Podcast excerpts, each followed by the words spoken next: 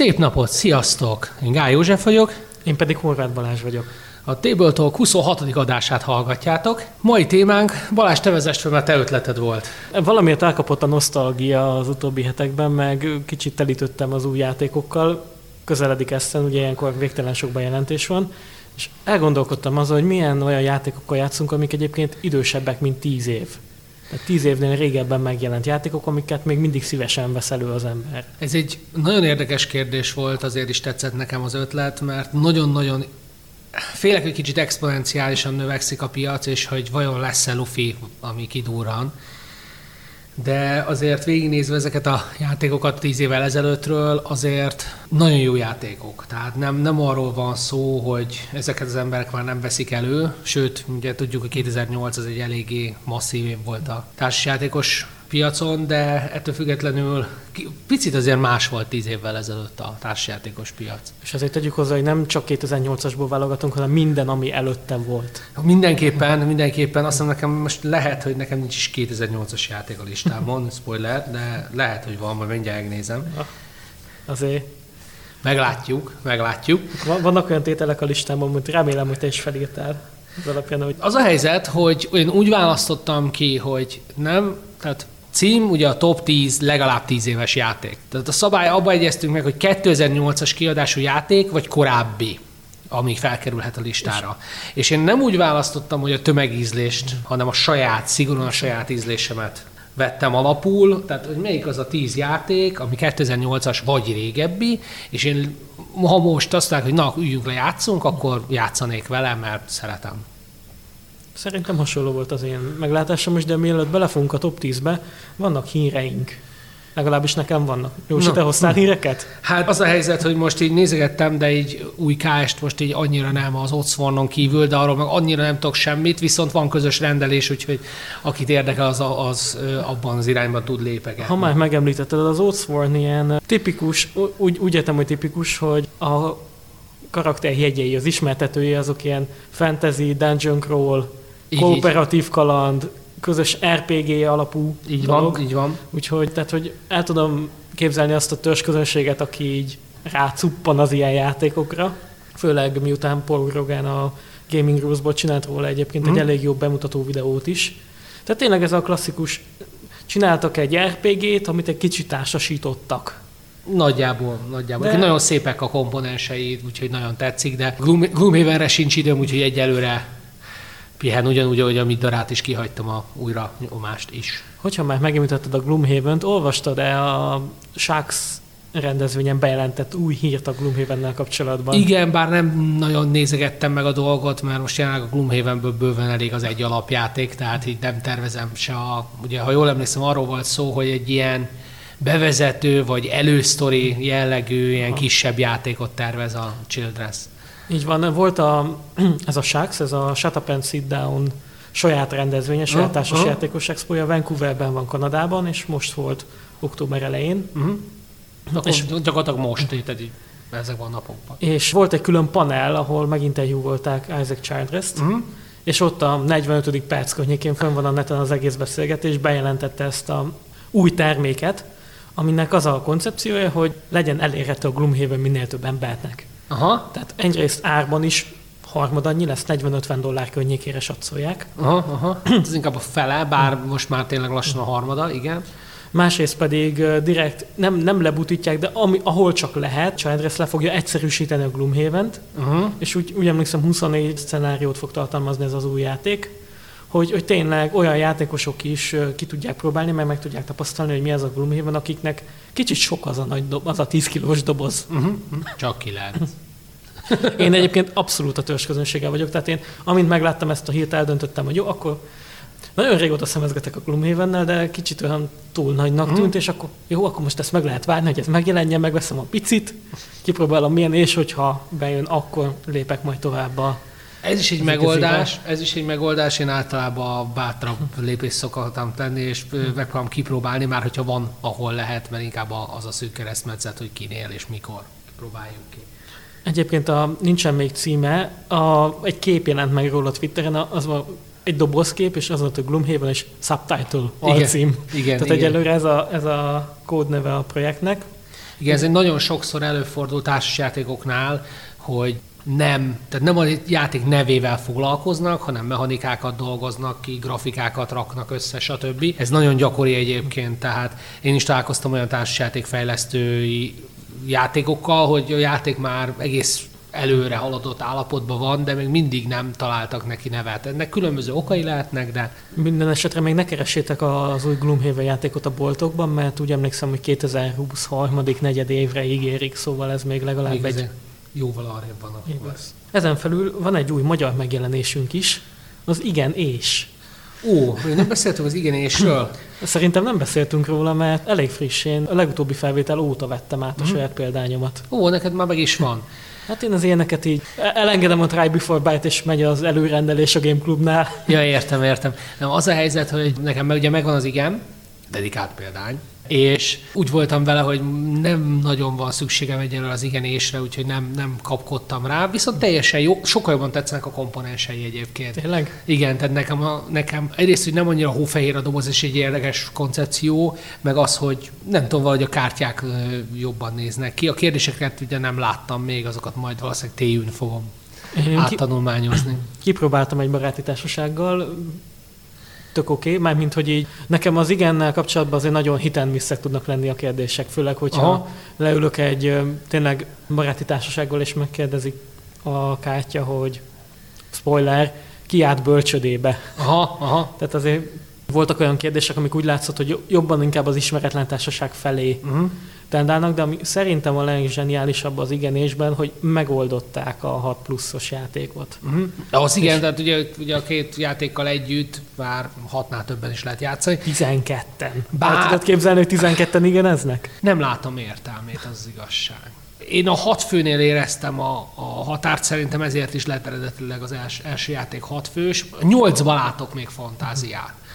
Annál többen mm, mm, mm, nem nagyon. Nem nagyon. Úgyhogy, úgyhogy nem tudom, mennyire működik sokat, biztos többször ki lehet próbálva, de szerintem 8 fölé nem érdemes menni. Ettől függetlenül jó, mert új kérdések, új lehetőségek, tehát belefér. Én egyébként emiatt vettem meg elsősorban, mm-hmm. hogy néha hat az kevésnek tűnt, és tök jó, hogy egy kicsit kijebb lehet tolni mm-hmm. ezt a határt. Azért mondom, hogy látok fantáziát benne, de hogy a 12 az olyan Kb. annyira tűnik ijesztőnek nekem, mint Zolinak a kaverna heted. Tehát. Igen. Hát főleg azért, mert ugye ez egy moderált beszélgetés valójában az igen, és Igen. Va- van az a kritikus szint egy társaságban, hogyha már túl sokan vagytok, akkor automatikusan szétszakad a társaság különböző kis beszélgető csoportokra, és nagyon Körül... nehéz szerintem egy 10-12 fős kört gyakorlatilag egyben tartani. egy beszélgetésben tartani, hogy 12-en egyszerre beszéljenek és így, odafigyeljenek így. egymásra. Így, így. Nagy, nagyon nagy képre én rajongó vagyok, és az egyik kedvenc alkotásom az a Scott Pilgrim. Uh-huh. Ismered egyébként? Vagy? Nem ugrik be, de szerintem találkoztam már vele. Scott Pilgrim a világ ellen, Igen. volt belőle mozifilm is. Igen.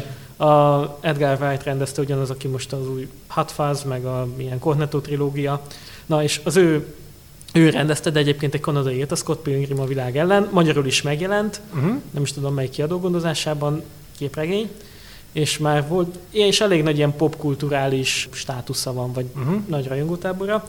A Renegade-nél vannak a jogok, és már 2017-ben megjelent hozzá egy kis kártyajáték, a Scott Pilgrim's uh, Little Precious, Car- Precious Little Card Game, uh-huh. és most pedig egy miniatűrös, minis játékot fognak hozzá kihozni KS-re, ami ilyen klasszikus harcolós. Tehát úgyhogy ha szeretetek a Scott Pilgrimet, mindenképpen nézzétek meg majd a Kickstarteren ezt a játékot. Érdekes, érdekes. Ja, meg Wingspan. Jönnek az európai madarak. Igen, azt, ja, igen, azt láttam. Azt láttam, kíváncsi vagyok, hogy ez mennyire, mennyire fog. Hát most ugye láttam a bejelentéseket, hogy azért a Stonemeyer Games azért az olyan különböző kiegészítőkben most ugye egy kicsit azért felpörgött, tehát nem csak évi egy játékot látunk tőle, hanem a kiegészítők miatt azért több, több kiadás is lesz. Például az európai madarak, de jól emlékszem még a hú, mihez terveztek még kiegészítőt, most így hirtelen nincs előtt. Az én kicsik a számhoz. Ja igen, igen, My Little Sky-hoz. Így van, így van, így van.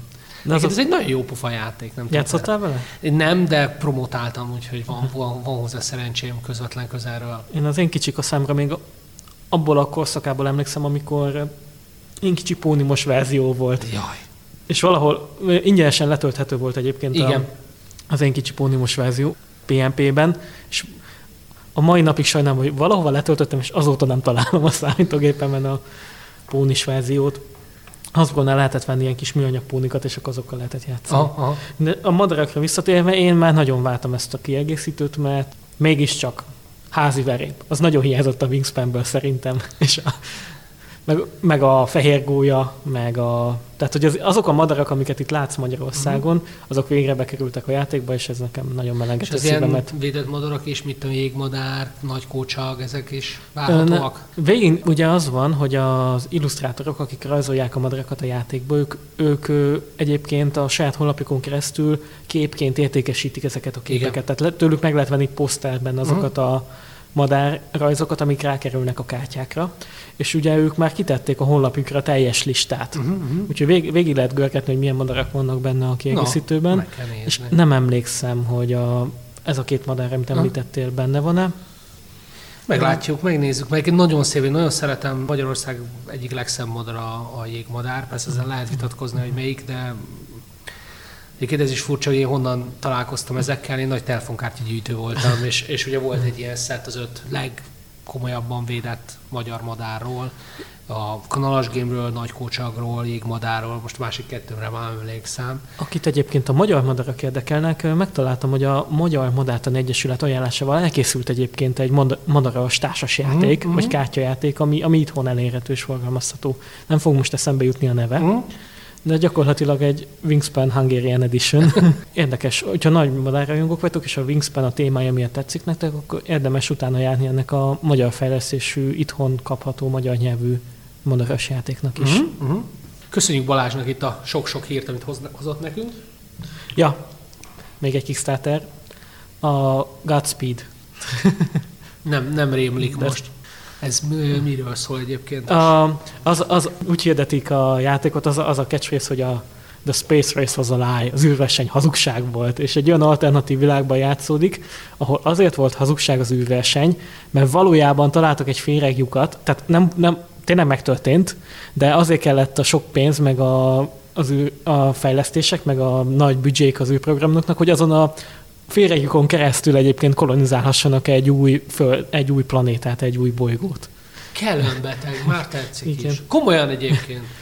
És akkor tényleg így az a, az a szöveg, hogy Neil utálja, hogy hazugságnak tartják, hogy lelépjen, de amíg Neil lelépett egy izé, kőbolygóra 200 ezer kilométerre, addig én nem tudom hány milliárd fényével odébb egy félregikon keresztül versenyzek éppen az oroszokkal, meg a japánokkal, hogy meghódítsuk ezt az új bolygót, Jézusom. ahol nem tudom milyen idegen civilizáció relikviáit hagyták maga mögött, és egyébként egy munkás lehelyezős játék, de ilyen csavarral, tehát hogy van benne licitálás is, Aha. és hogy mindegyik munkásnak van, tehát hogy ilyen na- nagyon specializált a munkásaidnak az, van külön értéke, meg bizonyos helyekre csak bizonyos munkások mehetnek. Érdemes lecsekkolni. Egyébként én sejtem, hogy neked mi lesz az idei eszeni kedvenced. Eszemben azért az fontos hangsúlyozni, hogy én dolgozni nem megyek, nem játszani. Nem, És- az, nem úgy a megjelenések közül, tehát mi az, ami tetszeni fog neked. Ugyanis nem tudom, hallottál hogy lesz Magic Maze on Mars. Á, láttam. Tényleg. Csak nem írtam föl. Igen, igen, igen. Én még, én még ott tartok a Magic Maze-zel, hogy jó lenne, a, megjelent hozzá kiegészítő, mi magyarul még sajnos Igen. nem elérhető, a Maximum Security, azt hiszem pont tavaly eszemre jelent meg, egy nagyon kedves társasjátékos ember elhozta nekem eszemből, Aha, aha. és még azt kellene úgy rendesen kijátszani, mielőtt a marsos verziónak neki látok. Hát ugye ez, ez egy új korszet lesz, Mm. tehát azt kell róla tudni, hogy teljesen önálló játék, és egy kicsit más koncepció lesz, ja, lesz, ahogy hallottam, mint az eredeti Magic Maze-nek, de csak ennyit hallottam róla, mert a Magic Maze ugye megvan, de annyira nem jött be, hogy foglalkozzak komolyabban vele. A Magic Maze on Marsról csak annyi az info, vagy annyi a játék, hogy robotok vagytok a Marson, és elő kell készíteni Igen, a terepet a azaz. megérkező telepeseknek, meg, meg űrhajósoknak. E- Előterraformáltak, a terraformátorok. Szóval top 10. Na, a, hát akkor kezdjünk bele. Nekem egyébként nagyon sok olyan játékot írtam föl, ami, ami úgymond a listámon van.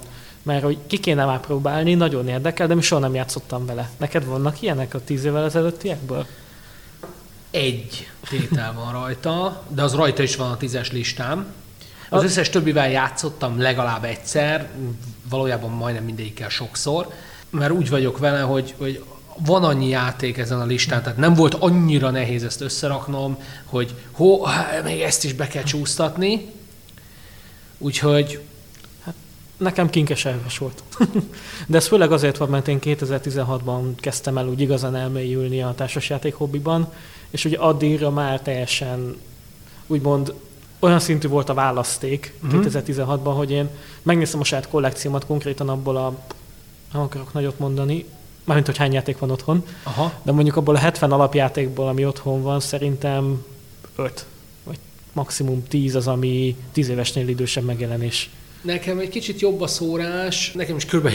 70 körüli társasjátékon van otthon az alapjátékokat tekintve, és többség ugyan valóban a 10 évesnél nem feltétlenül fiatalabb, sokkal több, de nagyon sok van ilyen 2008, 9, 10 környékéről. Tehát az a zóna azért az ott sokkal jobban fel akartam rakni például a kedvenc mikrojátékomat a listára, a Love Letter-t, és 2012-es. Uh-huh, uh-huh. Tehát, hogy így, i- ilyen dolgokkal szembesültem, amikor megnéztem ezt a listát, úgyhogy érdemes nektek is egyébként végignézni, hogy... Ez a játék mióta létezik, igen. igen. igen. Szóval nekem nagyon sok ilyen futottak még van egyébként ilyen plusz egyként felírva, de, de nem akarom őket elmondani, mert hát ha rajta vannak a te listádon.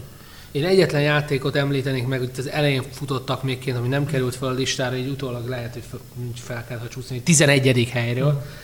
A Galop nevezetű játék, amiről beszéltem korábban is, nem találkoztam azóta se vele, se BGG-n, se sehol, és nem tudom, hogy tehát olyan kevés infom van róla, hogy effektíve hol jelent, meg mikor jelent, meg mi, mi, hogy így nem tudom, nekem azért tetszett, mert ez egy kártyavezérel fogadós játék, gyakorlatilag a Downforce-nak egy lóverseny verziója, így lehet, így lehet legegyszerűbben megmutatni. Hogyha jót akartok magatoknak, akkor játszatok a Downforce-ot Mario Kátos bábukkal. Láttam róla a képet Twitteren, és nagyon viccesen nézett ki. Pofa.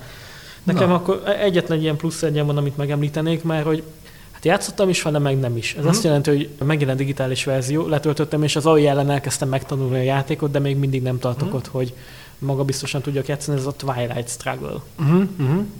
Ugye, 95-ből. Igen, és a legújabb verziója is, tehát a, konkrétan, hogy még az se csalás, mert a deluxe verzió, tehát a legutóbbi, ami a boltokban kapható, az 2005-ös. Uh-huh. Uh-huh. Úgyhogy uh, nagyon régóta szemezgetek a Twilight struggle csak tényleg még nem jutottam el odáig, hogy őszintén azt sem, hogy top 10-es játék, mert nem játszottam vele. Világos, világos. Kezdek én a tizedikkel. Én egy nagyon egyszerű választást tettem, Christian T. Petersen 2005-ös játékát. Ugye ez már nem az első kiadás, hanem a harmadik, Twilight Imperium. És nagyon fontos, hogy hozzátenném, hogy a 2006-os Shattered Empire-t kiegészítővel együtt. Uh-huh. Csak a tizedik. Igen, csak a tizedik. Nek sok oka van, de leginkább az, hogy ha régi játékokról beszélünk, akkor nem a Twilight Imperium jut először eszembe. Ah. Egy másrészt meg a másik kiegészítője, ugye a Shards of the Throne az 2011-ben jelent meg, tehát ergo nem tekinthetünk a teljes két kiegészítős játékra a 2000 8-ban még. A Twilight Imperium kapcsán egyébként szerintem érdekes elgondolkodni azon, hogy gyakorlatilag ez a játék nem is, hogy 10 éves, de hogy 30 éves. A körül van, igen. igen Sőt, igen. azt hiszem 90, de kb. 90-ből környékén jött tudom, az első rész. Hogy az első Genkonra jelent meg a legelső Aha. verziója, és talán tavaly volt a, tavaly ünnepelték a 30. Genkont, uh-huh. úgyhogy így, így tudom világos kapcsolni. A 80-as évek vége, 90-es évek elején jelent meg igen először a Twilight Imperium. A harmadik kiadás lett nagyon nagy siker, illetőleg a negyedik kiadás most ugye tavaly előtt, 2017-ben így van. Igen, és, és érdekes, hogy minek tekinted a Twilight Imperium 4-et, egy friss játéknak, vagy egy régi játéknak? Nem tudom, még nem játszottam a négyel, és ez, ezért nem tudom eldönteni, hogy, hogy most akkor mi, de erre a kérdésre még később vissza fogunk térni. Az én tizedikem, az, az egy elég megosztó játék, uh-huh. és meg is értem, hogy miért, de attól függetlenül nekem nagyon kedves, a, mert gyakorlatilag ez volt az egyik olyan első társasjáték, ami engem bevitt a hobbiba. Uh-huh. Tehát még egyetemen gólyatáborban, és ez pedig a Bang. Világos. Ö, én annó a mérföldkövekre első helyre raktam pontosan emiatt. De nagyon sok embert vitt be. Ez egy olasz játék. Igen, Giochi Games, és 2002-es. Uh-huh. Mhm. Tehát, hogy lassan már nem az, hogy iskolába mehetne, de érettségit kap. Igen. Úgyhogy a, szerintem a Bang az még mindig nagyon jó szórakozás, nagyon jó könnyed játék, bevezető, kazuális. Így, így, így, így, így. így. és, és igen, va, előfordul az, hogy azelőtt kiesel, hogy sorra kerülnél. Tehát, hogy vannak hibái, de, de arra, hogy új embereket behozzon a társasjátékok világába, szerintem még mindig tökéletes. Így van. Hát part, a valódi parti játék, tehát ténylegesen ezt ugye el tudom képzelni, tehát egy beszélgetős. Nekem nagyon gyors volt, tehát túlságosan a játékra fókuszáltam, amikor a kocka verzióval játszhatunk, az tényleg sokkal gyorsabban véget ért, tehát hogy a játékos kiesés problémáját jobban kezeli, ettől függetlenül a hangulatot jobban adja meg a klasszikus bang nekem. De igazából már egyik se játszom. Tehát... Én sem egyébként, bár a kocka banget még minden, talán egyszer próbáltam ki, és az nem is tudom, mikor jelent meg. Szerintem az viszonylag frissebb. Relatíven, igen. Igen, az egy 15-ös talán. Kilencedik helyezett? A kilencedik helyezettet a játszóházban ismertem hmm. meg, pont még gyakorlatilag az a játék kicsit kapcsolódik nekem ahhoz a fél egyéves korszakhoz, amikor így, mint a kisgyerek a játékboltban így szabadján rengettek, és így gyakorlatilag napról napra fedeztem fel a jobbnál jobb és újabbnál újabb játékokat. Uh-huh. És ez a Marrakes. Uh-huh. 2007-ben jelent meg, aki nem ismerné, gyakorlatilag szőnyekereskedők vagyunk Marokkó városában, és gyakorlatilag a... Marrakes városában, Marokkóba. Marokkóba, Tehát, igen. És kell konkrétan ilyen textil, kis textilszőnyegeket kapsz a játék elején, gyakorlatilag ilyen kétszer egyes dominókat, amik lépkedni kell a táblán, és lehelyezni ezeket egymásra. Igen, igen. És ugye az a cél elvileg, hogy minél több ilyen átfedős, gyakorlatilag egyfajta ilyen reverzi per Otello típusú játék, hogy így egymásra rakom a szőnyegeimet. Én a játékon úgy találkoztam, hogy nézegettem a Game Clubban, mert ott, ott kapható volt, és így, hát mondom, ez így azért nekem nem annyira érdekes, úgyhogy, de egy nagyon ér, a koncepciója az nagyon érdekes, hogy így egymásra így rakocsgatjátok a szőnyegeket. Igen, gyakorlatilag még visszatérve a komponensás adásunkhoz, gyakorlatilag ezt meg is lehetett volna említeni, mm. mert nagyon, nagyon izgalmas azokat a konkrét kis szövettextileket mm. fogdosni a játékban, szóval nekem ez egy nagyon élmény, meg a hatalmas ilyen nagy Ahmed, vagy nem tudom, hogy hívják a bábut, aki a kereskedő, aki járkál fel alá a Aha. táblán, szóval nagyon-nagyon kellemes, kellemes játékélményt ad a Marrakes. Ez ilyen igazi családi játék. Aha. Mert hogy alapvetően dobsz és lépsz, csak előtte döntesz. Tehát, Világos. hogy melyik irányba indul el a bábud. Igen, a bábud. Nekem a kilencedik helyezettem a lista legrégebbi tagja, az Avalon Hill Games-től, tehát egy kifejezetten régi kiadótól, 1979-ből. Valószínűleg az, hogy elmondom, hogy a Bill Eberle, eh, illetve Jack Kittridge, eh, eh, vagy Péter Olotka, ezek, ezek nem annyira ismert. Viszont a 79 nekem segített. Igen, játékok, ez pedig a Dűne. És azért raktam fel a listámra, mert miután ugye most jelent meg a 2019-ben a Gale Force 9-tól ugye az új, új verzió, amit hát nagyjából 20 éve vár mindenki. Ah, és az új verzióra annyit értsetek, hogy csak újra dolgozták a grafikát, tehát a játék magában a mechanikailag nem változott. Tehát Általában valamilyen fin, fin, tehát csiszolások történtek, de nagyjából a játék eredetében megmaradt. És olyan szinten megmaradt eredetiben, azt olvastam róla, hogy ez az igazi diplomacy utód, illetve pár, pár. Tehát, hogy, és ugye a Frank Herbert dűne világában, és miután a szerzők egyébként nem sok mindenben vettek részt, ezen kívül ilyen apróságokat hoztak össze, hogy Cosmic Encounter, hát ha ismeritek, illetőleg a Delta Vision új játékát, a Kamut is ők rakták össze Tényleg? egyébként. Bizony, bizony. Úgyhogy egyébként a díjakkal kapcsolatban 1993-ban megnyerte a francia társasjáték díjat a Dűne például. Na, a Dűne az pont nekem egy ilyen plusz egyes volt, uh-huh. amit a top 10-re nem mertem felrakni, mert nem ismerem eléggé, de, de tipikusan az a játék, ami kiállt a, az időpróbáját, és a mai napig gyakorlatilag 79-ben megcsináltak egy játékot, ami mai napig jó. Így, így. Ugye a leg, az egyik legjobb egymás sal, hogy is mondjam, szövetkezős, át, átverős, stb. játék. Mennyire vagyunk családbarát adás. Így, így, így, így.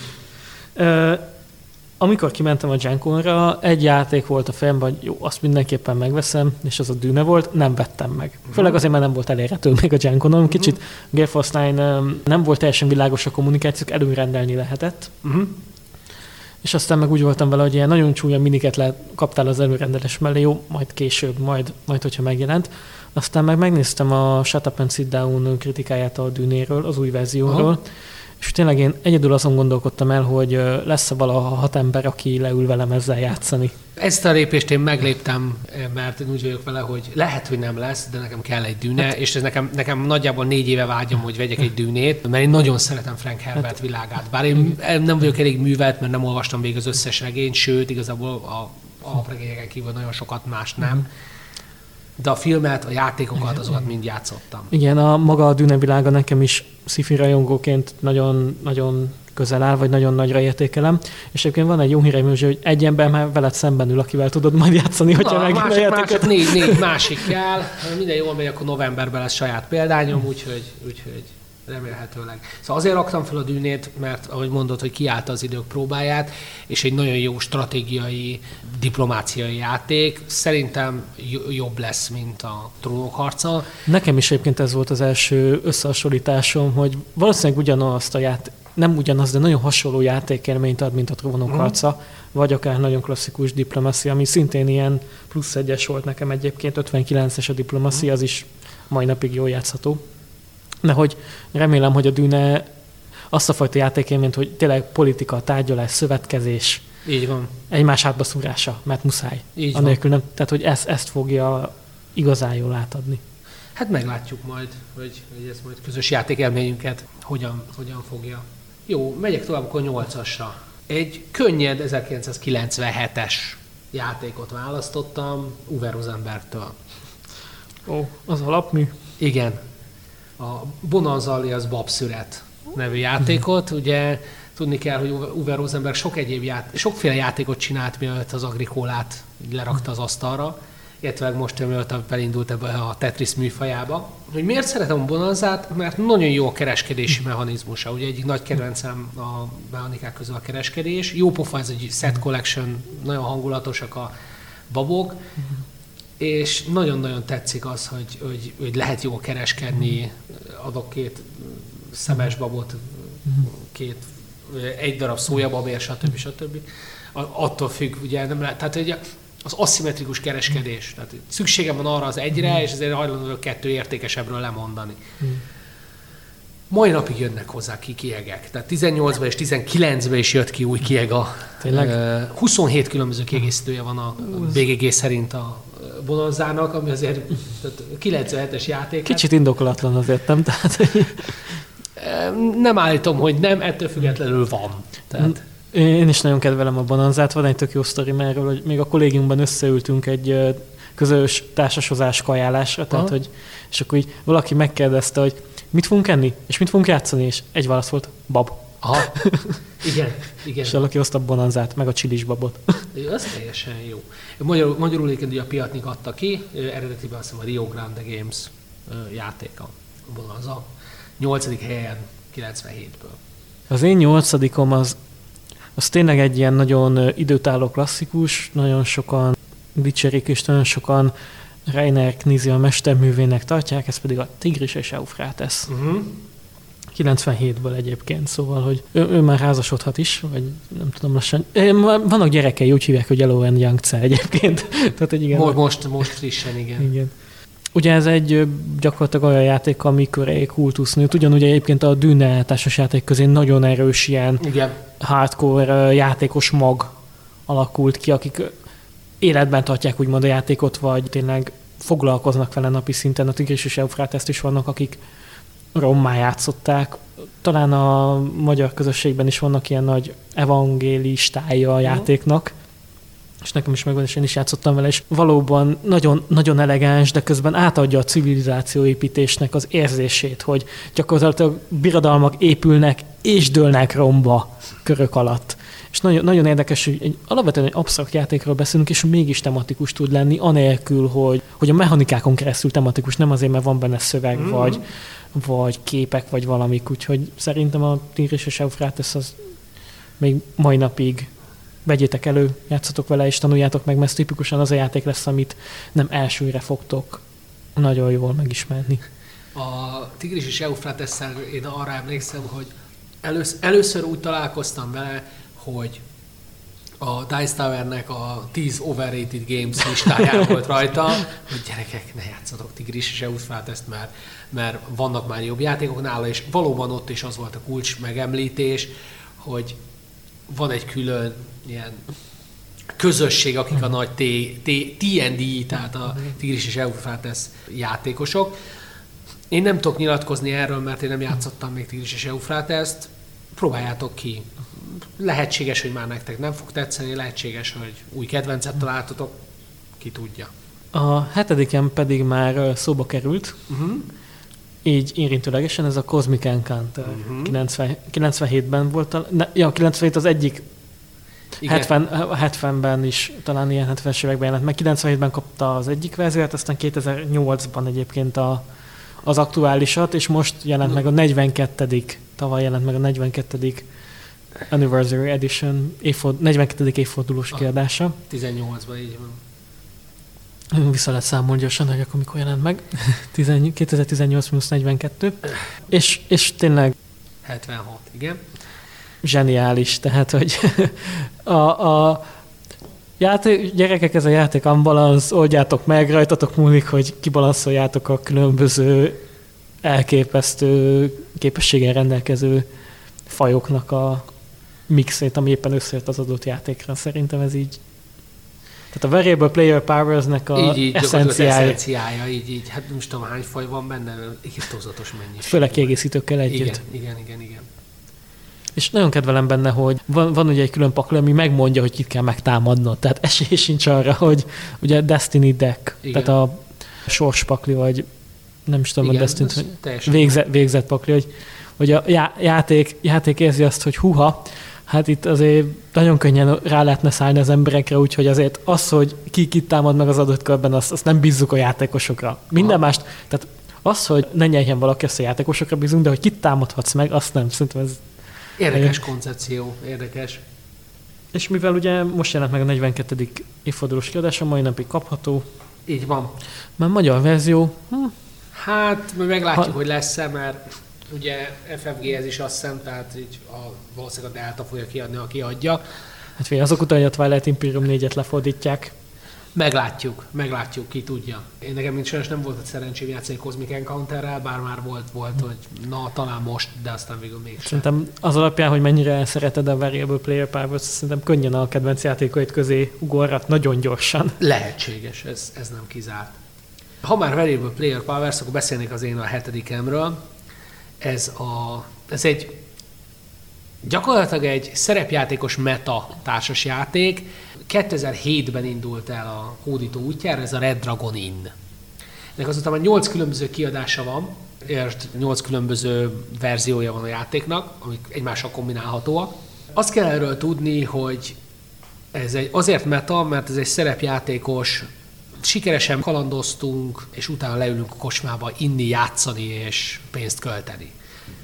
És ez egy ilyen kiesős játék, arról szól, hogy aki legutoljára marad, vagy elég pénze, vagy nem rúg be, mert ugye ez a játék koncepciója, hogy, hogy rugasd be a többieket, vagy nyerd a pénzüket, az nyeri meg a játékot. Egy ilyen könnyedebb, ilyen parti jellegű, de csak négy fős játék, kettő-négy fős, és nagyon, nagyon megtetszett a koncepciója. És akkor megláttam, hogy ez 2007-es, van, te jó ég, ez milyen, milyen régóta, tehát most azt mondom, 8. rész jött ki, tavaly vagy tavaly el. És Slugfest Games-től, és mondom, az az érdekessége, úgy, hogy mint a, az igent, akár 8-12-en is lehet játszani. Természetesen úgy kicsit idő, azért említem meg egyébként, mert bizonyos verziói ezért Magyarországon is kaphatóak, nem tudom, a kettes meg a hármas, de igazából nem releváns, hogy melyik rész, mert mindegyik ugyanaz, csak más karakterek vannak benne, tehát az egyesben, ami nekem megvan, ott van egy tolvaj, egy varázsló, egy harcos és egy papnő.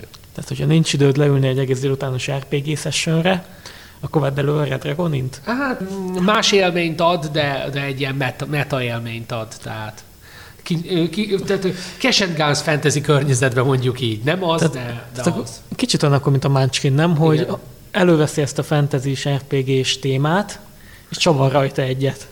Igen, hát a fő vonalak ugye a Take és a Variable Player Power, de nagyon hangulatos, tehát nekem azért tetszett meg, és azért választottam itt a listámra. És mi a hatodikad? A hatodikam Reiner Knizia mester mellett én se tudok elmenni természetesen. És egy igazi német klasszikust választottam a hatodik helyemre. Ez egy Iker játék 99-ből, illetve 2000-ből. Ez a Battle Line és a Shotten Totten. Nem tudom, tudod, de például a Battle Line-t a GMT adta ki eredetileg. Hát a nev alapján illik hozzájuk. És Igen, csúnya... csak, a, csak ugye a, a GMT-nél jellemzően a 3-4 órás játékidővel kalkulálsz, nem egy könnyed fél órás, 3 órás meg egy nagyon csúnya borítóval. Ja, a stimmel, az meg a Battle Line-nál is. Tényleg? Persze. Jó, a GMT nem csalódtunk benne, de... Hát 2000-ről beszélünk. Hozzáteszem, hogyha grafikai szempontból szebbet szeretne, akkor ott a Shotten Totten, ami az ILO kiadótól, illetve Magyarországon a Reflex Shop jó voltából kijött. Ezt nem is tudtam, hogy a Shotten Totten knízia. Gyakorlatilag ugyanaz a játék, úgyhogy innentől kezdve nem túl meglepő. Nagyon, egyébként a Battleline-nak van, a, tehát a GMT hozta ezt a szokásos, ezt a kicsit merev, de olyan, olyan mégis ilyen határozott, tehát megadja azt a harci érzést, amit ugye a Battleline ad. Volt szerencsém vele játszani még a nyáron, a Shotten Tottennel kicsit korábban, és egy remek játékról van szó, egy remek kétszemélyes játékról, pozícióharccal, taktikázással, set collection nagyon jó kis játék, és meglepően régi. Tehát most már lassan 20 éves lesz, ugye 19 a Sotetot, az konkrétan 20 éves. Az hatodik helyezettem, a Győri Zoli egyik kedvenc játéka, egy időtlen klasszikusnak is nevezhetjük, mert szerintem egyébként az, ez pedig a Dixit. Uh-huh. Gyakorlatilag a Dixitben éltem ki leginkább a gyűjtőszenvedélyemet. Aha. Mert kicsit úgy kezelem azokat a kártyákat, mint hogyha festmények lennének. Tudja, tudod, valaki otthon fest, modern festményeket gyűjt, én meg Dixit kártyákat. Úgyhogy megvan az összes kiegészítő, ami megjelent. Még az egy feladat nekem ott, hogy ezeket valahogy rendszerezzem. Aha. Egyelőre a két alapdobozban vannak beszólva a kártyák zacskókban, úgyhogy ez nem, nem az igazi megoldás. De tényleg a Dixit szerintem mutatott egy olyat 2008-ban, tehát akkor jelent meg, ami elnyűhetetlen vagy elvitathatatlan érdeme. Tehát, Aha. hogy ugyanígy a családi, könnyed bevezető játékok közül a mai napig, tehát hogyha valaki, valaki új embert kell bevezetni a társasjátékok világába, akkor az King Domino mellett szerintem... Ugyanúgy Spildes jár ez győztes, tehát nem túl meglepő, hogy, hogy ez egy jó választás. Meg én, jó... mondjuk, én mondjuk nem biztos, tehát amikor először hallottam a Dixitről, én pánikszerűen menekültem. Tehát, tehát, a feleségem is.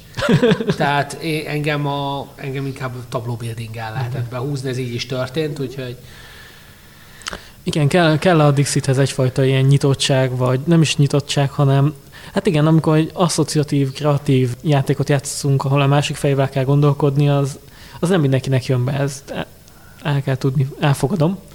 De gyakorlatilag pont családi játéknak is szerintem nagyon-nagyon jó választás a mai napig. Tehát fontos az is, hogy ugye ne csak én gamerként az elsősorban a játékokat játszom, de szeretem azokat az élményeket is, amikor egy családot tud összekapcsolni egy hmm. jó játék, és a Dixit az pont ilyen. Érdekes, érdekes meglátás. Az ötödik helyezettem pedig szintén 2008-ból jön, és hogyha Dixitre azt mondtam, hogy ilyen örök klasszikus, akkor ez, ez meg a kooperatív játékok terén az a Pandemic. Aha. Leakoktól. Matt Leakoktól, igen. És a 2008-as verzió, azt tudni kell, az még a nagyon csúnya doboz. Vagy hát az, amikor igen, igen fakockák. fakockás, stb. Igen, megvan, láttam és, egyszer. És, és, egy ilyen, és ugye a Pandemicnek hosszában van a doboz, ez még állított grafika van rajta, és egy ilyen nagyon csúnya piros betűkkel igen. egy ember csinál, így kísérletezik rajta, szóval, hogy ez még az eredeti verzió, és de mégis a Pandemic szintén nekem az egyik legelső ilyen jó társasjáték élményem volt, amit a játszóházban próbáltam uh-huh. ki. Azt hiszem rosszul játszottuk, pedig, azt, pedig akkor még azért nem, nem olyan bonyolultak a pandemik szabályai. Én a setupnál többször elrontottam, mert nem tudtam, hogy mi a sorrend, hogy ez, leg, ez legklasszikusabb hiba egyébként, hogy először kell kártyát osztani, és utána kell berakosgatni a járványkártyákat. Vagy a kitöri, igen, igen, igen. tehát a járványkártyákat. Na most erre oda kell figyelni, én ezzel többször ráfutottam, hogy elrontottam. Úgyhogy... És, és mégiscsak, tehát hogy a mai napig ugye a Pandemic az egy élő brand, pont most egyébként a kiadója Ziemen talán. Igen. Az a baj, hogy ilyenkor mindig Azmodére gondolok, mert úgyis az Azmodé van az út végén. Szóval bejelentették egyébként, hogy az új kiadásokat, például az ilyen túlhús verziókat elengedik a pandemik nevet, tehát nem, nem a címében lesz benne a pandemik, hanem simán csak mi is volt a túlhús verzió neve, nem jut eszembe. De hogy lesznek... Reign of Tulu talán, de most nem vagyok biztos. Reign of valami, igen, hogy csak így a doboz ajánlásod, hogy pandemic systemmel működik aha, a játék, aha, tehát aha. hogy gyakorlatilag a pandemik az játékból átavanzsált ilyen motor, Brandé. brand és motorrá, aha. motorrá, ami nagyon sok különböző játékot hajt meg. Világos, világos. És ugye most igen, a, igen, motorként Pandemic Systemként működik, brandként pedig ugye most a bevetésre készen a legújabb játék, ami megjelent belőle, ami konkrétan tényleg csak a Pandemic világban játszik, de más a tervező, más a mechanika, tehát hogy az egy... Első real time, ha jól Igen, megszám. valós idejű kooperatív játék kockadobálással. Aha, aha. De tényleg nekem a, én a mai napig nagyon szívesen játszom Pandemiket, és végre neki tudok állni a Legacy Season vannak. Na! A héten, úgyhogy... Legacy egy, hajrá, igen. hajrá, nagyon jó kis játék. És nem tudom hogyan, de sikerült megoldanom azt, hogy a mai napig nem spoilereztem el magamnak a Legacy, a pandemik első évadját, úgyhogy... Szép munka, szép munka. Két év kemény munkába telt, hogy megőrizzem. Tehát amint valaki Ugye vannak emberek, akik kirakják a falra Aha. ilyen képként a befejezett dolgot, de amikor meglátok egy olyan képet, gyorsan félrefordítom a fejemet, vagy tényleg nagyon nehéz egyébként megúszni hát, a...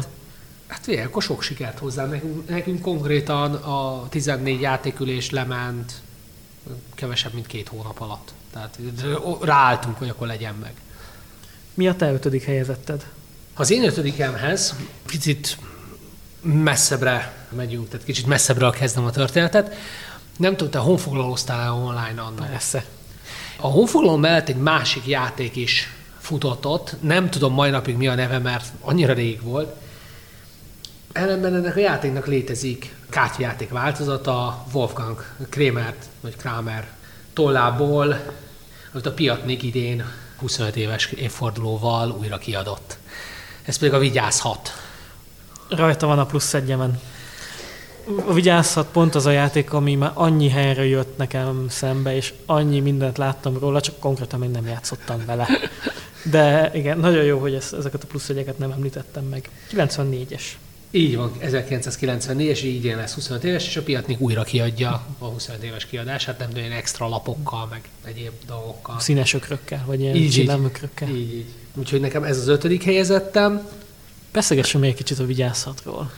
Neked megvan? Milyen gyakran játszol vele? Vagy? Nekem nincs saját példáim a vigyázhatból, mert amikor meg akartam venni, akkor már nem nagyon volt, aztán így, így végül is így elsodrodott tőlem, mm. mert én arra partijátékként tekintek, és kevés partijátékot játszom. Aha. Tehát ebből adódóan nem. A, akinél játszottuk sokat, annak megvan, tehát amikor ott, ott voltam náluk, akkor tudtam játszani vele. Lehetséges az új verziót megveszem, még filózom rajta. Mert mondom, itt, itt is ugyanaz a probléma, hogy nincs kivel, és akkor most ott legyen a polcon 2, 3, 4, 5, 6 ezer forint, de nem is tudom, mennyi lesz az új verzió, annak nem látom értelmét. Arra emlékszel, hogy mikor ígérte a piatnik a... Hát a, ö, hogy napon, a partnernapon már ott volt, tehát mm. szerintem a tévűn már meg lesz. Mm. Úgyhogy, úgyhogy én nagyon szeretem, mert nagyon hangulatos partijátéknak tartom. Szerintem remek, kettőtől tíz főig, uh-huh. tehát egy nagyon jó kis játék.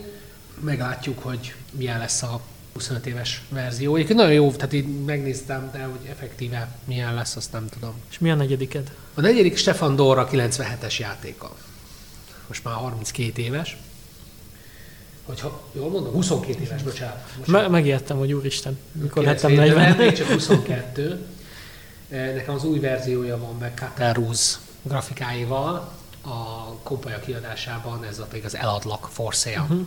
Nagyon jó kis bevezető szintű ingatlan kereskedős játék. Azt szoktam mondani, hogy ezt ajánlom Monopoli helyett.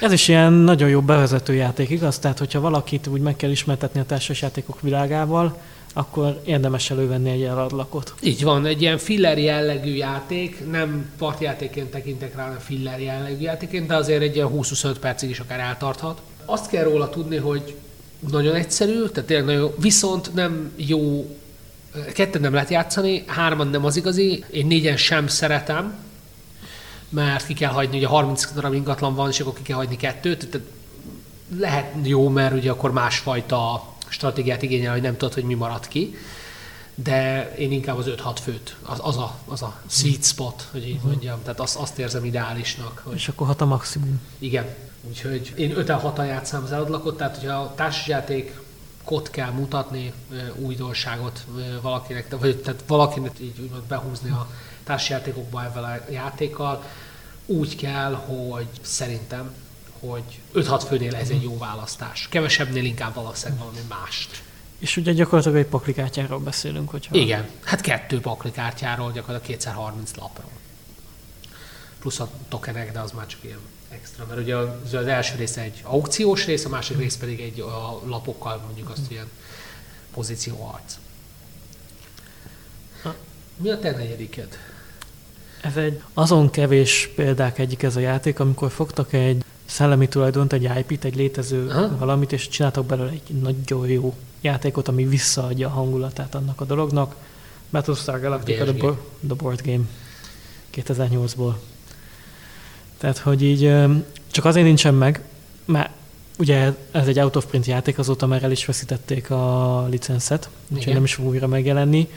Csillagászati árakon mérik, és szerencsére azért nekem a Dead of Winter az valami hasonlót ad, mint a Aha. BSG, de azért tudjuk, hogy nem BSG. Igen, igen, igen. Hát mo- most meglátjuk, hogy jön az új sorozat, illetve a film, azt hiszem film lesz, nem sorozat lesz. Meglátjuk, hogy esetleg az, az inspirál-e valakit arra, hogy újra kiadja. Szerencsére egyébként van több budapesti társasjátékos bárban is felelhető egyébként példány belőle, Mhm. úgyhogy lehet menni játszani, hogyha még nem ismernétek meg. Meg van egy elég aktív magyar mag is, aki gyak, például a Momkultban, úgy emlékszem, a társas, családi társasjáték egyesület, vagy Aha. val- valamelyik társasjátékos közösség gyakran szokott BSG partikat szervezni. Én az eltén voltam egyszer a társasjátékos ilyen esti társasjátékozásra, ott is volt egy BSG parti éppen, tehát ott, ott volt egy-kettő ilyen típusú.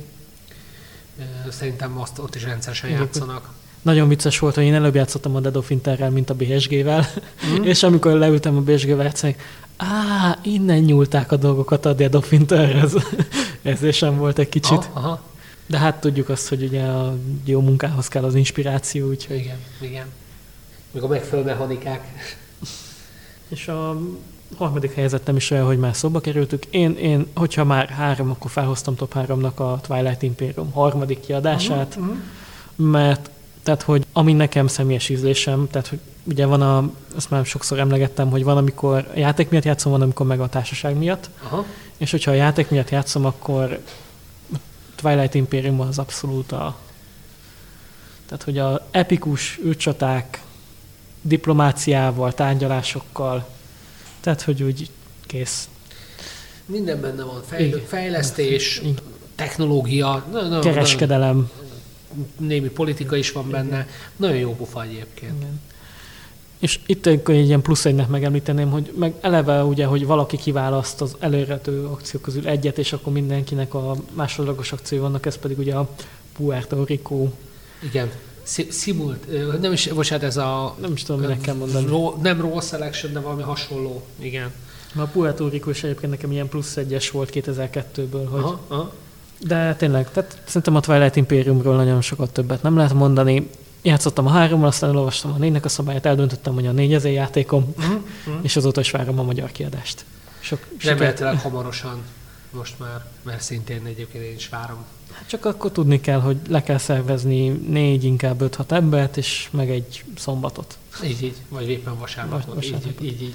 És ami Twilight Imperium kapcsán még nagyon jó hír a hazai játékosoknak, hogy ehhez is van egy aktív Facebook csoport, ahol konkrétan szervezik a játék alkalmakat. Szóval, hogy igazából, hogyha szeretnéd kipróbálni, csak figyelni kell, vagy belépni abba a csoportba, és tényleg. Tehát a- ahhoz képest, hogy mekkora nehézség egy ilyen játékot leszervezni, elég gyakran van rá lehetőség. Igen, hát én is így nagyjából így mm, havonta, két havonta tudok vele játszani, tehát ez pedig azért... És az gyakorinak számít. az gyakorinak számít, bizony. Mi került fel a dobogódra? Ellen Moon nem fog senkit meglepni, hogy a Ellen Moon-tól a Ticket to Ride-ot írtam, viszont nem a, az alapjátékot, hanem az Európát, Európát. mint alapjátékot, mert ugye az is egy komplet alapjáték. Az Európa mikor jelent meg? 2005-ben egy évvel később. Wow.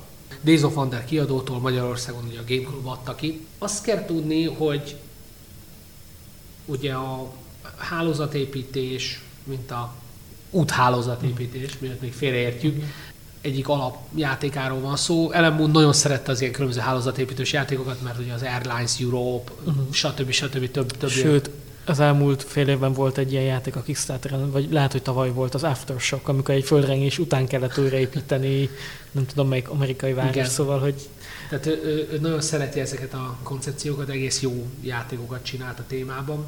Azért használ, választottam a 2005-ös Europot, mert bár egy picit bonyolultabb a szabálya, mint az alapjátéké, sokkal több sikerélményt ad a játékosoknak. Tehát avval, hogy egy állomással meg lehet oldani, hogy hopp, még ezt a célt tudtam teljesíteni, az kevésbé tesz keresztbe, tehát a kevésbé striker játékosoknak inkább ezt javaslom, a striker, striker eurósoknak inkább az alapjátékot javaslom Amerikával, főleg ha sokan játszatok, akár nem tudom, öten lehet játszani az alapjátékot, a Europot lehet. Érdekes. Érdekes. Én nagyon szerettem az, a, az alapjátékot, illetve a Europe alapjátékot, mert hangulatos, van egy ilyen feelingje, egy ilyen kicsit ilyen dinamikája, és ilyen jó pofa játék, és 45-50 perc alatt befejeződik maximum. Tehát, hogy eléggé korlátozott idő alatt meg lehet, végig lehet játszani, és nagyon izgalmas. Érdekes, hogy nekem nem került fel a listámra, pedig otthon megvan, nagyon ha. szeretem, csak valahogy nekem a Ticket to Ride az, az inkább a feleségem játéka, mint az hmm. enyém. Ő, ő nagyon-nagyon szereti, én meg kedvelem. Aha. Meg tényleg zseniális, tehát hogy és nektek is az Európa van meg? Hogyne. Mm. Tehát, hogy pont amiatt, amit mondtál egyébként, hogy nekem fontos az, hogy egy ilyen típusú játéknál ne cutthroat, ilyen késhegyeket élezzünk meg, egy szívassuk a másikat, hanem tényleg egymás mellett építkezzünk. Mm-hmm. Meg ez persze az, hogy időnként keresztbe teszünk a másiknak, az nem probléma, de a Ticket szerintem nem erről kéne, hogy szóljon, ahhoz más játékokat kell választani. És egyébként hát a Ticket to Ride a mai napig él, mai napig jelennek meg az új játékok, a legújabb, amit bejelentettek, az Japánban fog játszódni. Meg ugye most, most volt egy ilyen nem hivatalos lengyel kiegészítő nem tudom, hallotta, de... Amiről hallottam, az a London, Ticket to Ride London, Aha. ami pedig egy, egy gyakorlatilag egy mini játék. Ahol Ugye New York, London, így van. És metrovározatot kell építeni, és az az izgalmas benne, hogy ez állítólag 15-20 perc, így 30 van. maximum. Így van, sokkal gyorsabb.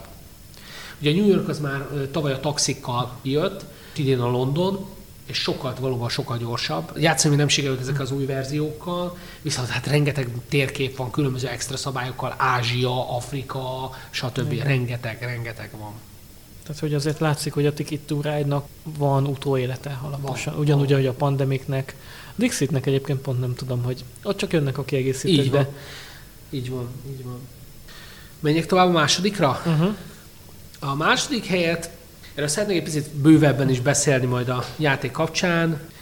Egy 93-as Richard Garfield játék került föl ide. Itt igazából egy picit ilyen placeholder jelleggel. Ez a Magic the Gathering. Uh-huh. Szándékosan nem a Vampire-t írtam, mert a legelsőt akartam a Magic-et. Uh-huh.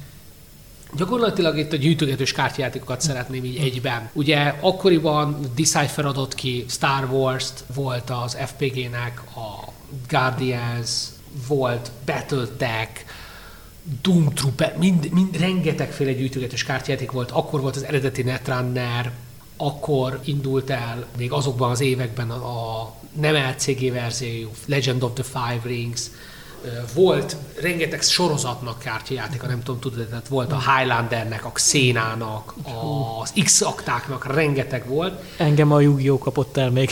Azt szerintem régen. később jött Igen, ki egy sokkal később. pár évvel, nem tudom pontosan hány évvel, és tehát nekem, hát, ugye ez volt a 90-es évek közepének gyakorlatilag a mainstream társas, társas játékos idézőjelbe téve időszaka, Ugye hát sajnos ez egy erősen pénztemetővé alakult, bár pont ma olvastam egy Facebookos kommentbe, hogy gyakorlatilag eredetileg úgy tervezte a játékot Richard Garfield, hogy mindenkinek van egy, egy pakli, vagy kettő, és azokkal játszik. És lehet, hogy a Keyforge-ot például pont ezért hozta létre, hogy ez, ezt a problémát valahogy kezelni tudja. Ugye tudni kell a Magicről, hogy 93 óta létezik, mai napig aktív nemzetközi versenyek komoly mi az, pénzdíjakkal. Hogy, mi az, hogy aktív? Tehát ez a játék él. Igen, tehát azért mondom, hogy mai napig aktív, sőt, gyakorlatilag él. Online verziója is van most már Ugye a Borosszikszai művészpáros rajzol hozzá mai napig lapokat, illetve fest, bocsánat, és Ezen kívül ugye megihletett magyar kártyajátékokat is, például a Tihor Miklósék féle HKK-t, mm. ugye a Haltom kártyai kártyajátékot, amivel, amivel én is játszottam.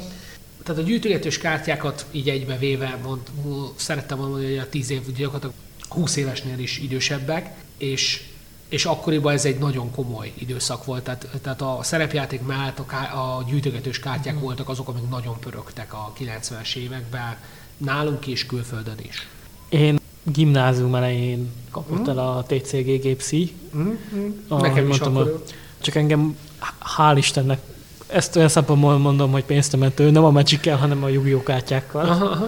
De lehet az általános iskola is volt és a Magic-et mindig csak így a partvonalról néztem, mert tudtam, hogy ez egy olyan dolog, amiben, hogyha egyszer belekezdek, akkor onnan nincs visszaút. Ugyanígy voltam én is, mert én hákakáztam. Tehát én, én, nekem a Magic maga effektíve úgy akkoriban kimaradt, valamennyit játszottam Magic-kel később, de, de effektíve nekem is kimaradt, hogy hákakáztam. És a Magic-re visszatérve, meg így általában a TCG-kre egy zseniális működő gyakorlatilag szubkultúra a társas játékosokon belül, vagy mellett, mert azért tudni kell, hogy nagyon sokan, akik magic társas játékoznak is, vagy fordítva, de, de ugyanakkor meg ugye a Magic az nagyon tud kompetitív is lenni. Tehát, hát az hogy, kifejezetten az. Egyébként. Tehát, hogy a Magic-et azt nem, azt ritkán játszod keftelésből, vagy hát jó, az online-t azt lehet, déli questek miatt meg hasonlók, de a Magicnek úgymond az, az igazán csúcsa azok a versenyek. Igen a Igen. nemzeti versenyek, a nemzetközi versenyek, tehát azok a vagy akár csak egy helyi verseny. Igen. Kazuár játékosokat, Igen. inkább ezeket a duel deckekkel próbálják most visszahúzni, tehát ahol kész, komplet, összerakott deckeket lehet megvenni a boltba, és akkor konkrétan van egy A, meg egy B pakli, és akkor azokat én, én egy megveszed, és akkor egymás ellen tudtok játszani. Szerintem kazuároknak megcsinálták a Keyforge-ot. Most így, az egy megint másik vonal, gyakorlatilag ugye szerintem nem tudom milyen mértékig van még Richard Garfield benne, szerintem semennyire már a Magic fejlesztésében. Viszont azért nagyon sokan dolgoznak a Magic fejlesztésén, és mai napig, ahogy mondod, hogy él a játék, tehát kivezetem aktív játékos tábora van. Ami egyébként nekem így nem, nem konkrétan a magic hanem általában véve a gyűjtögetős kártyajátékokkal szemben egy furcsaság vagy kritika, hogy valamiért, ugye volt egy adás a női társasjátékosokról, és arról, Igen. hogy a hobbi mennyire befogadó vagy nem befogadó a női játékosokkal Aha. szemben. És valahogy a, a TCG-k azok még inkább maszkulinabb, igen, a igen, játék. Igen, tehát a gyűjtögetős kártyajáték, én jellemzően ugye általában a fiatal srácok játszották, tehát körülbelül ez, ahogy mi elkezdtük, tehát ez a 14, sőt most már bizonyos játékoknál még fiatalabbak elkezdték a játékokat, és és ugye gyakorlatilag ott, ott lányok nem, nem nagyon. Tehát nagyon kevés jó, nem is ez, hogy jó, mert ez nem jó, hanem az, hogy a verseny, verseny tehát kompetitív szinten aztán pláne nagyon kevés lányjal vagy hölgyel lehet találkozni, de igazából a kazuál szinten is, is nagyon-nagyon ritka gyűjtögetős kártyajátékban és hasonló típusú játékokba a női játékos. És szerintem ez valahol ott gyökeredzik, hogy általában ezek a TCG-k egy van versus van, tehát egy v egy, egy, v egy játékok, ahol leülsz ugye, hogy most Józsival beszélgettünk szembe az asztalnál valakivel, és akkor öt kell ütni. Így van, így van. Vagy öt kell legyőzni, vagy felülkerekedni rajta. Tehát kicsit ilyen lovagi, tehát mint amikor ugye Igen. a klasszikus lovagpárbajon izé, ott elindul a két lóval, dádával a két ember, és akkor próbál meg lelökni a másikat. Tehát elég, eléggé tesztosztáron bombák ezek a játékok. Igen, egyébként ezért van az, hogy például a Vampire, ugye, ami jellemzően inkább 4-5 főre lett kioptimalizálva, az több női játékost vonzott be magával, tehát a gyűjtögetős kártyajátékok közül az, az, az amit tudok, hogy több nő játsza arányaiban, mint az egyéb játékokat. Meg amit még talán a téma segít benne, az azt látom, hogy ugye van Pokémon TCG is. Uh-huh. Van, és, hogy nem. És ta, talán ott valamennyire így partvonalról tényleg távcsővel nézegetem a magyar Pokémon TCG közösséget, és ott azért látok hölgyeket. Mm-hmm. Tehát, hogy... Mindenhol elő, előfordulnak, csak valóban nagyon kevesen vannak sajnos. És még a tényleg a társasjátékhoz képest is kisebbek az arányok. Úgyhogy... Mm-hmm. Kifejezetten, mindenképpen. Igen, igen, igen, igen.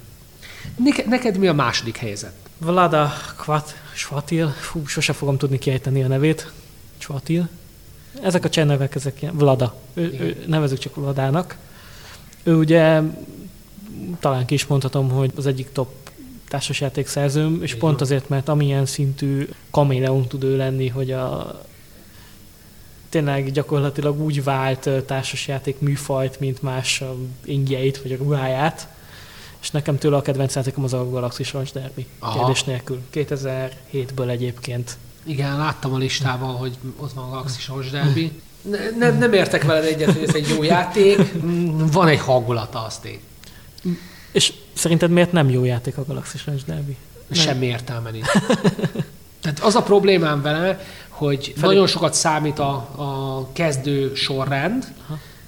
és viszont, hogyha nem elég erős a hajó, tehát nem tudsz kapkodni, mert, mert nem tudsz kapkodni, viszont hogyha az elején nem tudsz jó pozíciót szerezni a startnál, akkor gyakorlatilag végig fogod kullogni a, hát az Józsi, egészet. A játék is megmondja, hogy bárki, aki pozitív összeggel végez, az már nyert. Aha, aha. Csak akinek a legtöbb pénze van, ez egy kicsit máshogy. Az a helyzet, hogy ja, értem, értem. Ez, ez benne van a szabályban, hogy a játéknak egy célja van, hogy ne legyél mínuszban a játék végére, és hogyha ezt megoldod, nyertél. Tök jó, tök jó. Ezt a patchworknél szoktam néha. Így, így, ah, van hat pontom.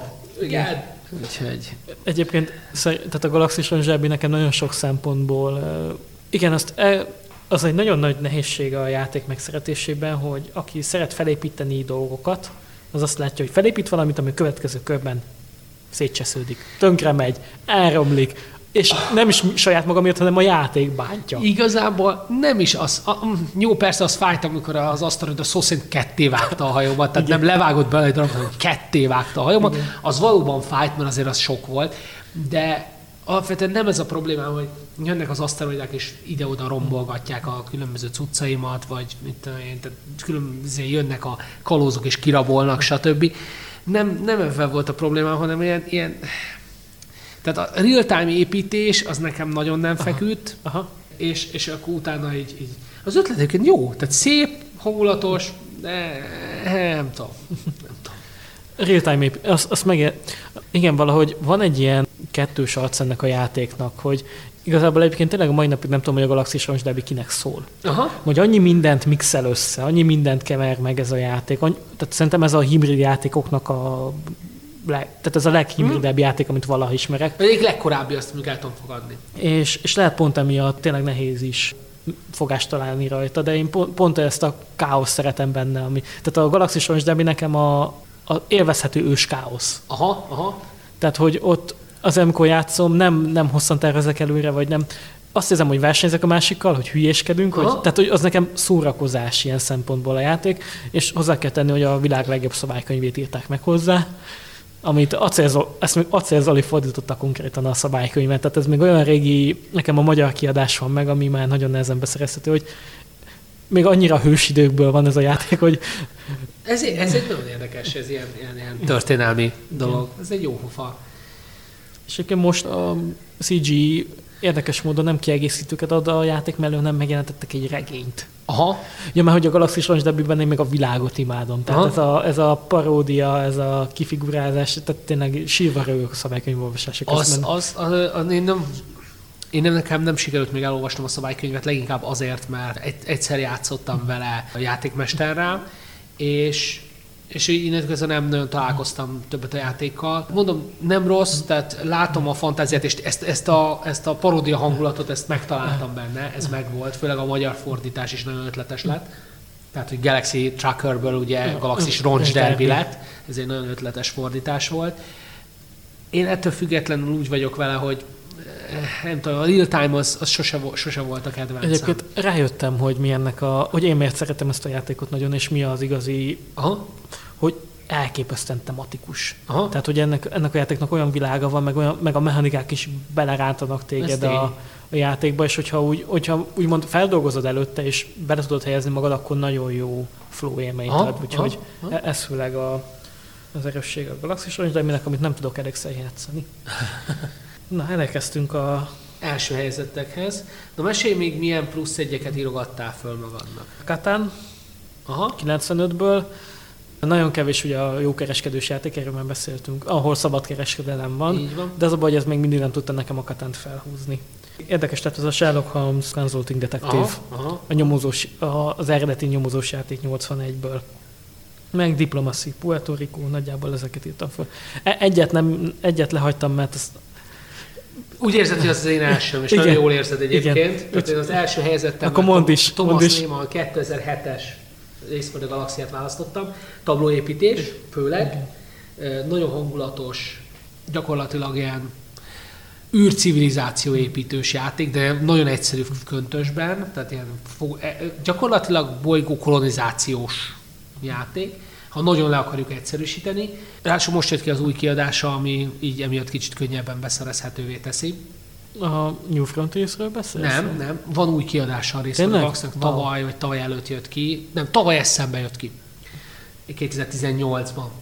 És igen, 2018-ban, ugye a Rio Grande mhm. Games-től. Azt kell tudni, hogy benne belerakták a promo világokat, tehát új kezdővilágok vannak benne, amik csak külön beszerezhetők az első kiadáshoz meg néhány lapot elrátáztak és átjavítottak, és az új, új verzióba került bele. Azt kell még tudni róla, hogy valóban ugye rengeteg, tehát egy nagyon nehezen tanítható játékról van szó, és emiatt küzdöttek vele a játékosok úgyhogy különböző ilyen al segéd új egyéb verziói jöttek ki, ugye kijött a Jump Drive, és most legújabb a New Frontiers, ami gyakorlatilag egy társas játékozásította, tehát táblásította a, a játékot. És ugye volt a Roll for the Galaxy, én azt is kipróbáltam, nekem nem tetszett annyira, lehetséges, hogy azért, mert ugye akkor még a Roll and Write játékok uh-huh. nem voltak annyira sláger játékok, és, de ugye én a Roll and Write-okat se annyira szeretem, vagy legalábbis csak mértékkel. Még mindig nem játszottál a Gunshunk Clever Még mindig nem játszottam a Gunshunk Cleverrel, mert nem nagyon volt rá idő, mint a különböző egyéb útjaim és hasonlók miatt. Meg saját példányom sincs, tehát innentől kezdve volt rá kell gyúrnom. De lényeg az, hogy nekem a Galaxy jobban bejött, a, mint a Roll for the Galaxy. Ráadásul a Race for the Galaxy az 2007-esként még ugye benne van a 10 éves limitben. Erről ez az a játék, amiről már annyit hallottam, de még én nem játszottam Aha. vele. Tehát, hogy így sokan egyébként azt mondják, hogy például a, azt a fajta engine buildinget, motorépítést, amit a Mars úgy megad, azt a Race for the Galaxy sokkal gyorsabban adja meg. Igen, ez igaz. Nekem pont ez a problémám vele egyébként, hogy azt a fajta engine buildinget kéne megadni a Marsnak, amit a Race for the Galaxy ad meg, mert a the Galaxy-nak egy csomó olyan win conditionje emiatt elveszett, főleg a termelős. A termelős win condition verziója az nagyon-nagyon lassan épül ki. És hogyha ha csak nem nagyon lassan épül ki a játék, a termelő játéka nem lehet nyerni. Uh-huh. Mert egyszerűen nem tudsz elég VP-t termelni, még akkor is, hogyha nagyon jól épített ki a koncepciódat. Viszont így van, tehát a játék az eltart maximum 30-40 percig, és csak annyi, hogy meg kell tanulni az ikonrendszer nyelvét. Így Gyakorlatilag, mint hogyha egy új nyelvet megtanulnál. Kicsit. Nem bonyolult egyébként, mert logikus, de valóban, tehát, a, tehát magas a kezdő befektetési szint. Tehát először el kell jutnod arra, hogy oké, okay, mindent értek. Ez, ez, ez egy nehéz rész, utána még van egy-két finomítás, ami közben fog kelleni, de alapvetően a koncepció az, az most, hogy a kör belső vagy a külső kerületén van, mit jelentenek a színek, mit jelentenek a formák, ez elsőre nehéz, mert nagy csomag, de utána sokkal könnyebb. Cserébe viszont, ha játszottál Puerto Rico-t, meg játszottál már San Juan-t, akkor a meha- az alapmechanikát érted. Uh-huh. Engem az érdekelne még, hogy te, aki nagyon szereted a tablóépítő játékokat, hogy látod, hogyan viszonyul a Race for the Galaxy a hét csodához? Mert hogy csak az jutott eszembe, hogy 30-40 perc, és tudom, abban van draft a Race for the Galaxy-ban, nem tudom, van-e? Ö, nem, ott ö, van olyan fázis, ahol húzunk lapokat, Aha. tehát az egyik. Csak hogyha egy egymás mellé kell raknod a kettőt, akkor így mik, mik a különbségek, mik a hasonlóságok? A legfőbb előnye a Race for the galaxy hogy ketten remekül játszható. Ah. Igen. Ez a legfőbb előnye. Ugye itt közös pakliból húzunk, nem mindenkinek saját paklia van, és Ugye kettőtől négy az alapjáték, kiegészítőkkel ez megy fölfele, mindig plusz egy játékos belekerül, és szerintem az kevesebb játékossal való. Tehát kettő, három, négy, aha, esetleg öt játékossal még jó. A hét csodát meg pont ez, hogy 7, 6, 5, 4 aha, játékossal játszanám. Másfajta élményt ad, hasonlóan ilyen fejlesztgetős, mert ugye a fejlesztgetős, hogy termelős a dolog, és nagyon sok mindenre lehet figyelni, nagyon sokféle win condition van, nekem pont ez volt a másik nagy kedvencem, mm. hogy, hogy sokféleképpen lehet nyerni benne. Mm. Tehát a hét csodában nagyjából három-négy féleképpen lehet nyerni mm. az alapjátékban. A kiegészítők ezt egy picit tolják kifele, de több lehetőség nincs. A Race for the Galaxy-ban nagyjából szintén olyan négy-öt féle, tehát mondjuk egyel több nyerési lehetőség van. Vagy ilyen stratégia, amit lehet követni a győzelemért. Ah, igen, de igazából lehet ott is kibővíteni, tehát katonai, tehát ott például működőképes a katonai stratégia, mm. míg a Csodál. csoda alapjátékban a katonai stratégia nem, nem nyer, nyerés pozíció. Nem, nem, tehát csak katonaiként nem fogsz nyerni. Részforduló tudsz nyerni vele. De tehát ott, ott is ugyanúgy van termelő technológia, ott is van egy ilyen rást gyakorlatilag, hogy hogyan fejezzük be 10 perc alatt a játékot. Rengeteg olyan megoldás, hogy ezt a hét csodában nem lehet megcsinálni, de ott is vannak különböző lehetőségek. Tehát nagyon, nagyon más, hogy közelíti Aha. meg a dolgot, mint a hét csoda, viszont nagyon jó kis tablóépítésnek tartom mind a kettőt. Szolgálati közlemény, hét csoda, úgy emlékszem, 2011-es. Így van. Szóval igen, ez, hogyha valaki hiányolna egyébként egy játékot a top 10-es listánkról, akkor először nézzen utána, hogy mikor jelent meg. Mert akkor most befejezem az én első helyzetemmel, ami 2002-es talán, vagy 2001-es, mindjárt ellenőrzöm. 2002-es. 2002-es lesz Puerto Rico. Nem, de hogy is, nem a Pu- Puerto Rico az az messze van. 2000-es. Igen? Carcassonne. Ah, Van, alapjáték. Így van. Végtelen kiegészítővel, végtelen újrajátszhatósággal. A, egyszer szeretnénk azok a játékos lenni, aki tudja az összes lapkát az alapjátékban, és úgy tervez a dolgokat, hogy lehet, meg lehet tanulni, Mert ugye van világbajnokság is belőle. Így van, most eszem. lesz a eszembe.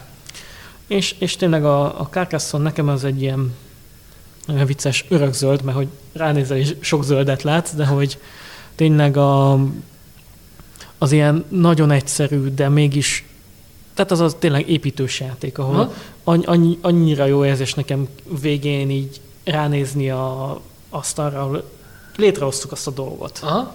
Ugyanúgy, ahogy mit tudom én, a mostán is egyébként tök jó érzés ránézni a, egyrészt a saját gyűjt tablódra a végén, meg a táblára, hogy mit hozt. Ugyanúgy a Tiki Turágynál tök jó érzés ránézni, hogy, hogy mi, miért lepakoljátok a játékot, hogy betöltöttük a teret ezekkel Igen. a vonatokkal. De a Carcassonne az meg ugye ennek a olyan szempontból a nagyon alapja, hogy építő kövekkel kezdünk, tehát hogy tényleg a semmivel Igen. kezdesz. Igen. És tényleg ilyen nagyon, van benne pont egy kicsi ilyen kis adokkapok, ami, ami ez, tehát, hogy benne van a játékban azért, hogy kiszúrja másikkal, és tényleg ilyen, nekem a, nekem a Carcassonne az örök klasszikus rögzöld. Tehát sok rögzöldet emlegettem, Pandemic, Dixit, de, de ezek közül mind személyesen a Carcassonne a... Tudom, te nem szereted. Így van. Röviden és velősen az a bajom vele, hogy családi bevezető játéknak, tehát egy abszolút tökéletes Spieldes győztesnek tartom a Carcassonne, meg is nyerte, ugye? Ugyanis alkalmatlan a kompetitív játékra. Ami azért furcsa, hogy VV-t rendeznek belőle. Igen. Tehát egy olyan játék, aminek az alapszabályai abszolút szerencse alapúak, van belőle kompetitív. Jó, mondjuk Monopoly-ból is van. Igen. Tehát, hogyha persze, ha játsz, le, lehet, hogy a VB-t házi szabálya játszák, tehát, hogy több, több lapka közül kell választani, stb. Ugye azért kicsit nagyobb a döntési Igen. lehetőség. Van ez a nagyon elterjedt házi szabály, hogy ugye nem, nem felhúzod a lapkát és leteszed, hanem mindig van a kezedben. Plusz egy, egy plusz kettő, stb. Igen. Így van. Úgy van. Ha a Carcassonne úgy valószínűleg sokkal élvezhetőbb játék, de, és akkor itt is megyünk előre időben Két dolog. Egyrészt nekem nem tetszik a grafikája. Jó, azt el tudom fogadni. Igen, tehát, ez... tehát sajnos, sajnos nem, nem, volt, nem volt szép a grafikája. Kettő, ez, ez például az Iron of Sky jobban megoldotta grafikailag, Aha, nekem igen. sokkal jobban tetszik, tehát a Sky szigete. Kettő, nekem baromra zavaró volt ez a szerencsefaktor, amit szintén jobban meg tud oldani a Sky szigete, úgyhogy a 2014-es talán Scanner Spiel győztes Aha. Sky szigetét én inkább választanám, Aha. mint a Carcassonne-t a 1000 millió kiegészítőjével. Hát meg abban benne van a licit, ugye? Igen, egyébként valójában nem a licit miatt tetszett meg, hanem az alaptéma miatt. Aha, Tehát ez a skót, skót. skót felföld és a, annak a, hangulat az nagyon-nagyon megfogott Igen. benne. A grafika is szebb volt, mint a Carcassonne, és valóban tehát a licittel itt el tudom dönteni, hogy kell egy lap, vagy nem kell egy lap, tehát a véletlen kizárása miatt. Ettől függetlenül abszolút el tudom fogadni, hogy a lapka lepakolás alapműve a Carcassonne, és egy nagyon jó kis játék, nem nekem. Uh-huh. Ami kimaradt, Dominion például kimaradt. Én meguntam a Dominion-t, ez azért nem raktam fel a listámra. Tényleg, az is 2008-as talán. Így van, így van. Hát a Dominion nekem a tipikusan a száraz játék téma nélkül.